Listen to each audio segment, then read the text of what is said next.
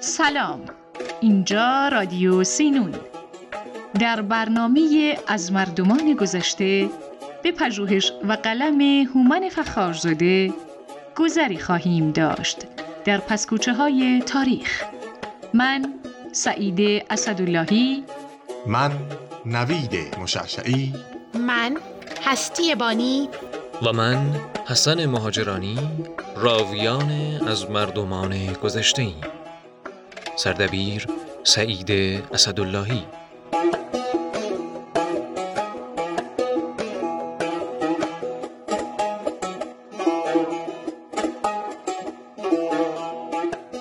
اردیبهشت دومین ماه سال خورشیدی و دومین ماه فصل بهار است. برج فلکیش برج سور که تصادفاً او نیز دومین برج فلکی از دایره البروج است. نماد برج اردیبهشت گاو نر نامیده می شود و عنصر این برج خاک است. در گاه شماری رسمی ایران نام این ماه از نام ماه دوم گاه شماری اوستایی نو اشاوهیشته برگرفته شده است.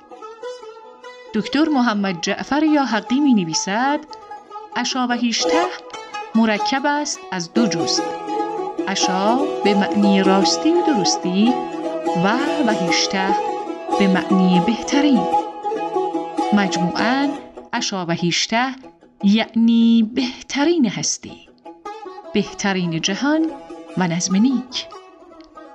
اردیبهشت در عالم روحانی نماینده صفت راستی و پاکی و تقدس اهورامزدا است و در عالم مادی نگاهبان تمام آتشهای روی زمین. همه سال اردیبهشت حجیر نگهبان تو باد و بهرام و تیر.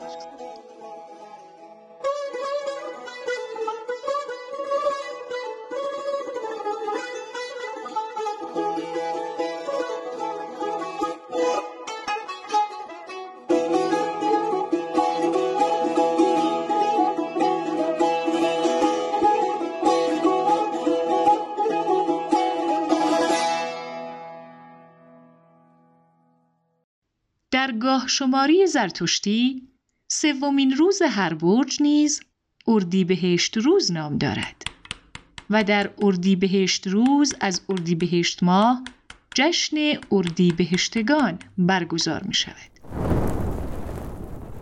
در این روز به روایت ابوریحان بیرونی اردیبهشت که خود فرشته آتش و روشنی است به امر خدای موکل و مأمور است تا علل بیماری ها و ناخوشی ها را به یاری ادویه و اقضیه رفع کند و راستی را از دروغ مشخص نماید. اگر به تقویم ملیمان در این ماه و این روز نگاه کنیم سوم اردیبهشت روز بزرگ داشت شیخ بهایی نیز هست. نخستین قدم برای معرفی شناخت شاید دانستن تاریخ تولد و وفات ایشان است. وقتی به زیارت مقبره ایشان می رویم می بینیم که تاریخ تولد و مرگ شیخ بهایی بر روی سنگ قبر و کاشیکاری های دیوار اتاق مقبره با هم فرق دارد. مطابق کتیبه سنگ قبر او در فروردین 925 خورشیدی متولد شده و در مرداد یا شهریور هزار و یک خورشیدی فوت نموده. در حالی که در کتیبه کاشیکاری دیواره مقبره تاریخ تولد هشت اسفند همان سال و تاریخ فوت هشت شهریور سال هزار خورشیدی ذکر شده است. علت این اختلاف شاید در این باشد که کتیبه کاشیکاری دیوار مقبره در سال 1324 خورشیدی ساخته شده. احتمالاً هنگام بازسازی بنا تحقیقی درباره تاریخ تولد و مرگ شیخ انجام شده باشد. در این صورت به نظر می رسد که تاریخ های کتیبه دیوار دقیق تر باشند. حکیم شیخ بهایی به برنامه از مردمان گذشته خوش آمدید.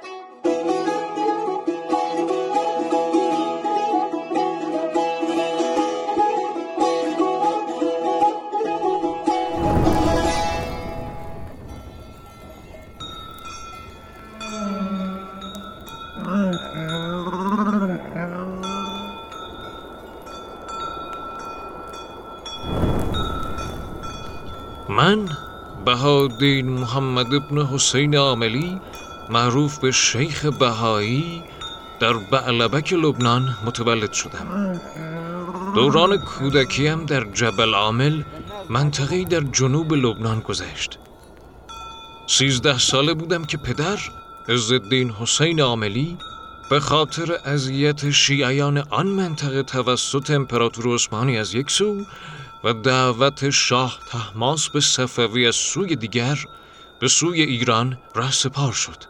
چون به قزوین رسیدیم آنجا ساکن شدیم و به شاگردی پدر و دیگر دانشمندان آن شهر مشغول شدم.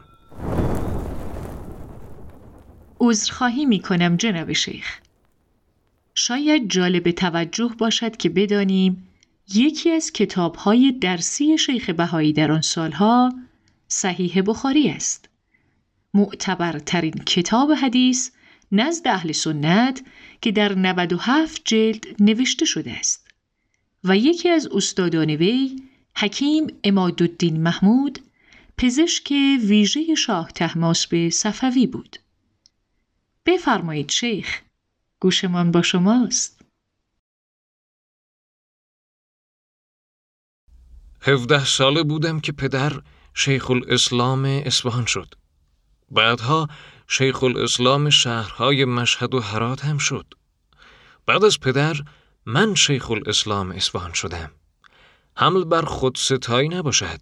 می‌گویند شخصیت علمی و ادبی و اخلاقی من باعث شد که حتی در پی انتقال پایتخت از قزوین به اصفهان تا آخر عمر منصب شیخ الاسلامی پایتخت صفوی بر عهده من باشد. با عنوان شیخ الاسلام آشنا هستید؟ شک دارم.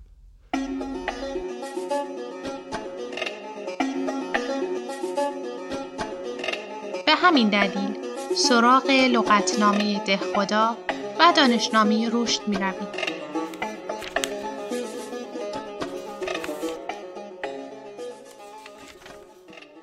کتاب های تسکرت الملوک و سازمان اداری دوره صفویان را نگاهی می کنیم. شیخ الاسلام لقبی است که در نیمه دوم قرن چهارم هجری بر علما و شیوخ آین صوفی اطلاق می شده و در اوایل عهد دولت اسلامی در مصر و سوریه از القاب تشریفاتی بوده نه از القاب رسمی اما پس از آنکه این لقب بر مفتی اعظم امپراتوری عثمانی اطلاق گردید جنبه رسمی پیدا کرد. در ایران دوره صفویان به کسانی که در رأس قوه قضایی قرار داشتند و از طرف صدر اعظم منصوب می شدند شیخ الاسلام می گفتند. شیخ الاسلام در خانه خود به دعاوی شرعی و امر به معروف و نهی از منکر می رسید. طلاق شرعی را نیز در حضور او می‌دادند و برای ضبط مال قایب و یتیم اغلب به او رجوع شد. او از شاه همه سال مواجب داشت و مانند قاضی اصفهان با فرمان مخصوص شاه معین می شد. علاوه بر اینها بیاییم به یک سفرنامه از دوره صفویه هم نگاهی بکنیم. نیکولاس سانسون کشیش و مبلغ فرانسوی بود که در سال 1683 میلادی برای تبلیغ دین مسیح همزمان با حکومت شاه سلیمان صفوی به ایران آمد.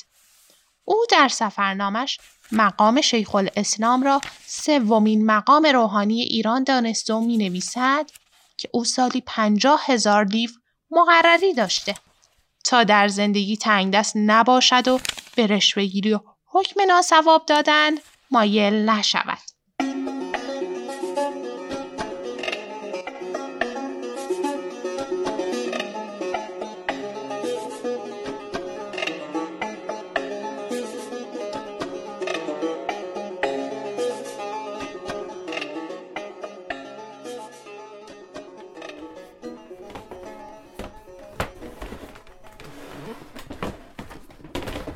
جناب شیخ اجازه میفرمایید؟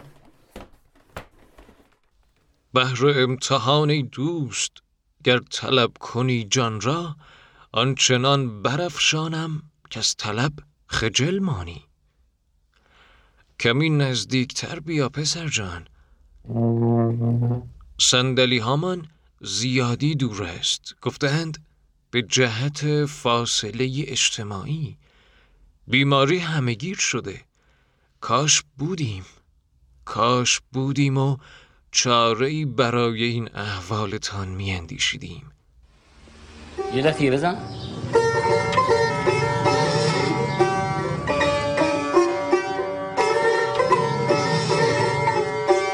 به درد می‌خوره اصلا کار نکردی. این دفعه پیش می‌زنی. باید خیلی کار کنی. سخت این کارا. خواهم شما بزن این سوانو خوب بزن من باید بخونم. گوش کن.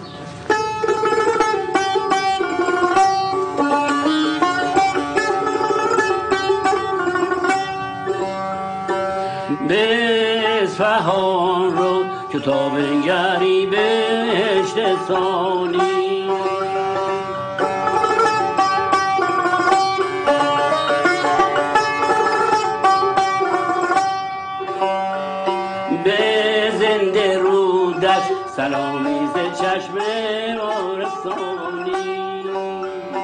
خدمات علمی و عمرانی شیخ بهایی برای اصفهان عصر صفوی بسیار مهم و حیاتی بود. یکی از مهمترین خدمات او در رونق بخشیدن به شهر اصفهان تعیین سمت قبله مسجد شاه اصفهان است. هرچند این قبله یابی که با استفاده از ابزارهای آن زمان صورت پذیرفته هفت درجه با جهت واقعی قبله اختلاف دارد علاوه بر این مطابق محاسبات شیخ بهایی در مدرسه جنوب غربی مسجد قطع سنگ مثلث ساده‌ای بر روی زمین به شکل شاخص در محل معینی قرار دادند که ظهر حقیقی اصفهان را در چهار فصل سال نشان می دهد. اما این همه خدمات او برای اصفهان نیست. تقسیم صحیح و طریقه مهندسی آب زاینده رود به محله ها و باغات شهر اصفهان از شاهکارهای شیخ بهایی بود.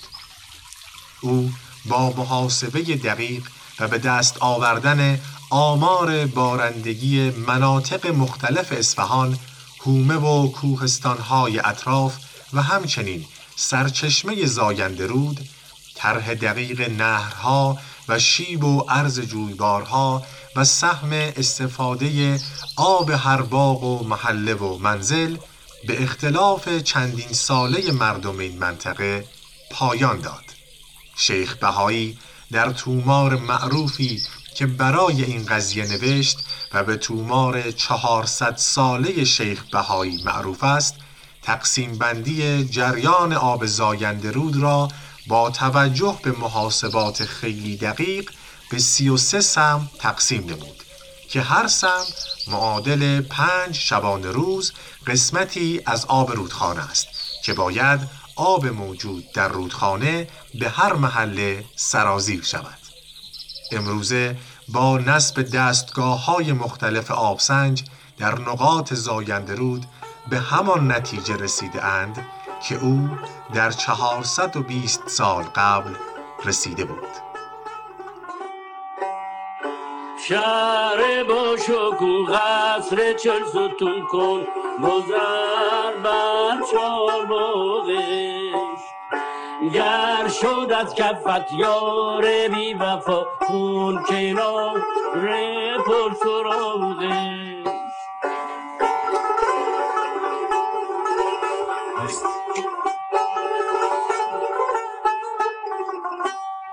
آفرین ماشاءالله کار مهم دیگر منصوب به شیخ بهایی بنای مسجد مشهوری روی لجنزار است که امروزه مسجد چهارباغ نام دارد. گفتند محل احداث مسجد در مسیر یکی از کانالهای آب زاینده رود قرار داشت و امکان نداشت روی آن همه لجن و آب ساختمان عظیم و سنگی ساخته شود. به همین دلیل به سراغ شیخ بهایی رفتند و ایشان دست به ابتکار جالبی زد. شیخ برای انجام این کار پیشنهاد کرد که ابتدا مقدار زیادی زغال چوب به زخامت دو متر در سر تا سر پی ساختمان پخش کنند و پس از کوبیدن زغال در کف پیها روی آن را با ساروج و شفته پر کرده و پیهای ساختمان را روی ساروج و شفته قرار دهند. از آنجا که هرچه ملات بیشتر پا بخورد چسبندگی گل بهتر شده و خوب عمل می آید دستور داد هر روز صبح چند سکه طلا را در خاک ملات ها بریزند و سپس گل درست کنند و به مردم اطلاع دهند که بیایند و سکه ها را برای خود بیابند. مردم گروه گروه گل ملات ها را از صبح لگدمال کرده و تا غروب تعدادی سکه برای خود پیدا می کردند و با این روش گل ملات ها کاملا عمل می آمد. همین کاری که امروزه هم برای گل خاک رس کاشی سازی با ماشین های مکانیکی مخلوط کن انجام می گیرد. جناب آقای هومن فخارزاده کارشناس برنامه می گوید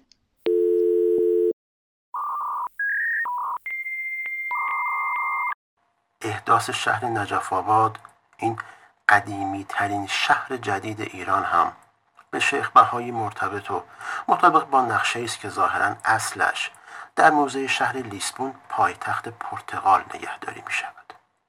ابوالقاسم پاینده از قدیمی ترین مترجمان قرآن به فارسی در کتاب قدمگاه شهرک نون در خصوص احداث شهر نجف آباد می نویسد چند شطور که با بارهای سنگین از سکه های نقره شاه عباس به راه نجف می‌رفت پنج فرسخی پای تخت در یک دره وسیع ریگی میان دو رشته کوه خفتند و دیگر بر نخواستند.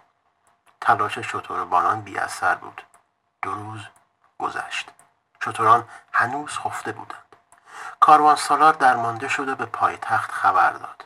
همان شب شیخ بهایی امام خفته در نجف را به خواب دید که فرمود شتران را رها کنید و انوار را همانجا صرف کنید که صلاح کار همین است و بنایی به نام من بسازید که چنین خواستم بهودین عاملی را احتمالاً بنیانگذار تهیه نان سنگک، حلوا شکری و فرنی می‌دانند و از این میان داستان ابداع نان سنگک برای خودش حکایتی دارد. در تقویم سالنمایی که توسط کمیته نانوایان تهران که در اردیبهشت سال 1326 شمسی در تهران چاپ شده در رابطه با تاریخچه و چگونگی پیدایش نانوایی و نان سنگک آمده است که شاه عباس برای رفاه حال طبقات توحید است و لشکریان خود که غالبا در سفر احتیاج به نان موقت و فوری داشتند و لازم بود به هر شهری که می‌رسند نانواهایی باشند که بتوانند به قدر مصرف سربازان نان تهیه نمایند در صدد چاره برآمد. وی حل این مشکل را از شیخ بهایی خواست و شیخ تنور سنگکی را ابدا نمود. با این حال مشتبه پور محسن در نسخه منتشره سی مرداد 1386 رادیو زمانه می‌گوید هیچ اطلاع دقیقی از محل و پیدایش نان سنگک وجود ندارد. اما نانوایان و کارگران نانوایی های سنگکی نظر دیگری دارند. یکی از معتبرترین نظریه ها این بود که نان سنگک قبل از اسلام هم در ایران رواج داشته و ماجرا از این قرار است که یکی از پادشاهان ساسانی مریض می شود و طبیب برای معالجه دستور می دهد که برای شاه نان تهیه کنند که آن نان روی ریگ پخته شده باشد. به شیخ بهایی باز می گردیم. ما را همه چیزدان حکیم علامه فقیه عارف منجم ریاضیدان شاعر ادیب مورخ و دانشمند. شما امروزی ها چه می‌گویید آرشیتکت؟ از این واژه خوشمان میآید. خلاصه ما را همه اینها می‌دانند و از 90 تا 120 عنوان کتاب در علوم سیاست، حدیث، ریاضی، اخلاق، نجوم، عرفان، فقه، مهندسی، هنر و فیزیک همان علوم ماده و حرکت.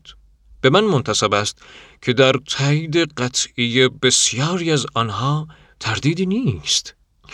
کتابی دارم در فقه به زبان فارسی که خود ابتکاری نو در نگارش متون فقهی به شما می رود تا آنجا که برخی از صاحب نظران از آن به عنوان اولین دوره فقه غیر استدلالی که به صورت رساله عملیه نوشته شده است یاد می کنند.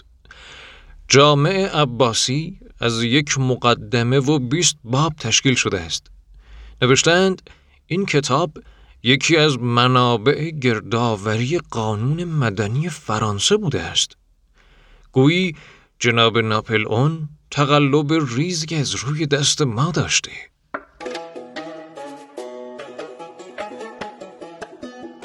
نان و حلوا یا مصنوی سوانح الحجاز این کتاب آمیخته از مواعظ، تنز، حکایت، تمثیل و لطایف عرفانی و معارف با زبانی روان و دلنشین است. نان و حلوا ترسیمی است از ریاکاری، تلویس و غرور به مال و منال و عنوان و منصب دنیایی. شیخ بهایی در یکی از بخشهای این مصنبی به دوری از شاهان که خود آن را از نزدیک تجربه کرده بود اشاره می کند. چرا که در اندیشه او نزدیکی به آنها قارت دل و دین را در پی دارد. نان و حلوا بر وزن مصنوی مولوی سروده شده و تنها کتاب منظوم شیخ بهایی نیست. منظومه نان و پنیر نیز بر وزن مصنوی مولوی سروده شده و به آن از نظر محتوا و زبان بسیار نزدیک است. منظومه شیر و شکر نیز با وجود مختصر بودن بین 141 تا 161 بیت سرشار از معارف و مواعظ حکمی با لحنی حماسی است. کشکول شامل شعرها و نصرهای مورد علاقه شیخ بهایی است. برخی از این شعرها و نصرها از خود وی و برخی نیز گردآوری او از دیوانها و کتابهای مورد علاقهش هستند.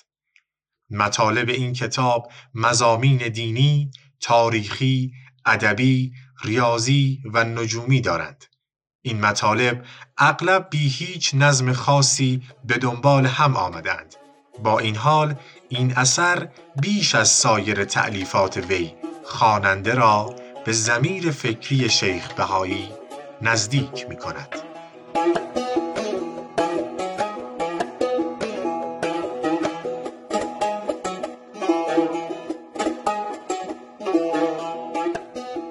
تعداد کثیری از دانشوران نامی قرن یازدهم نزد وی تحصیل کردند.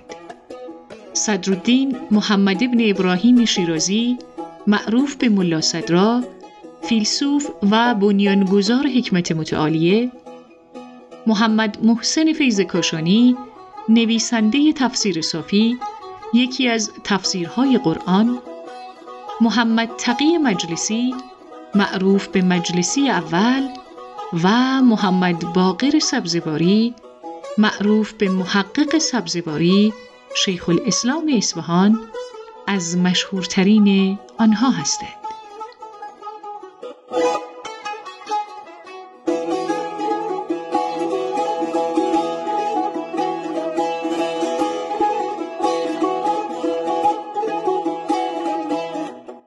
شیخ بهایی سرانجام در اصفهان درگذشت و بنابر وصیتش پیکر او را به مشهد بردند و در کنار حرم رضوی به خاک سپردند. به پاس خدمات وی به علم ستاره شناسی یونسکو سال 2009 که مصادف با سال نجوم می بوده نام شیخ بهایی را در لیست مفاخر ایران ثبت کرد. امیدان که اولین برنامه از مردمان گذشته مقبول افتاده باشد. یا حق.